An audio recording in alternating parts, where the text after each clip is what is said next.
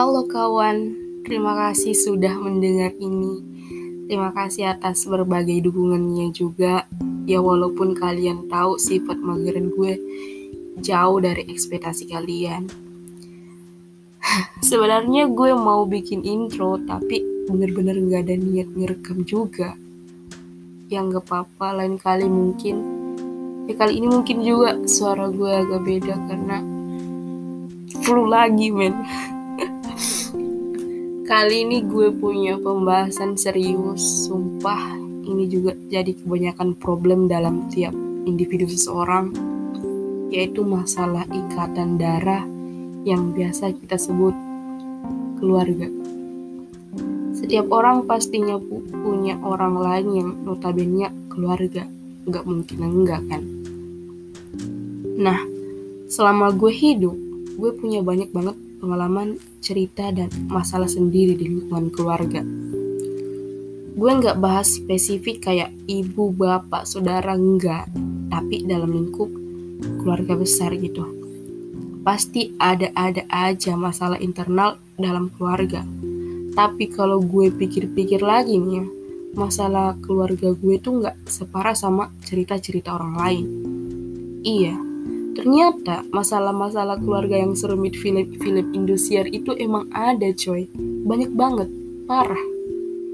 Kalau ngebahas ini kayaknya bakalan panjang lebar. Karena gue sering banget nemuin orang-orang yang seperti penyusup dengan embel-embel ya kita keluarga. Sering banget nemuin orang yang ingin jatuhin orang lain tapi anehnya mereka keluarga saling umbar aib masing-masing padahal keluarga. Jadi kata-kata kita keluarga itu belum berarti kita punya hubungan sedekat itu ya kan?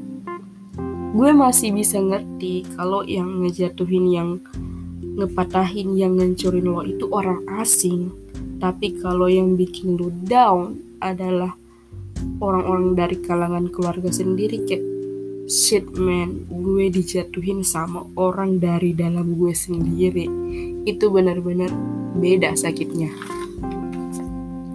Ya maksud gue ngapain gitu bikin masalah sama orang yang punya ikatan sama lo?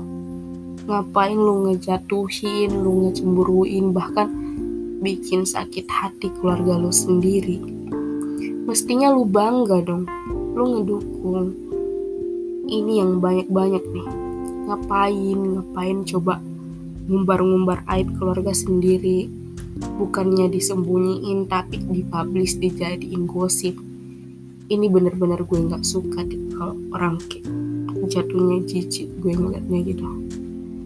Masalah keluarga itu nggak usah dibawa-bawa keluar. Untuk apa? Nggak penting buat orang lain.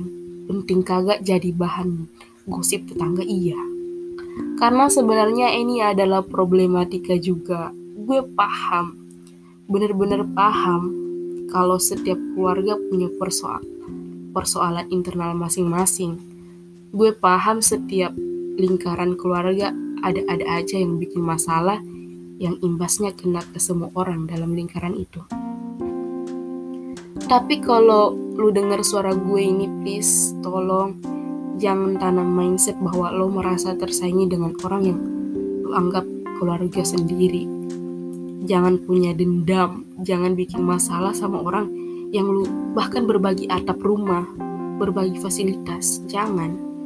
Jangan taruh kebencian, jangan jatuhin bahkan ngancurin mental orang-orang sendiri itu. Ini masalah krusial yang kalau lu udah tanam pikiran goblok itu dari awal, lu akan mengubah makna dari kata keluarga itu sendiri.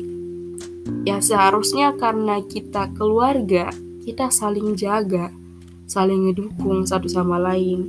Nggak ada benci-bencian, apalagi kalau kita berbagi atap rumah bareng.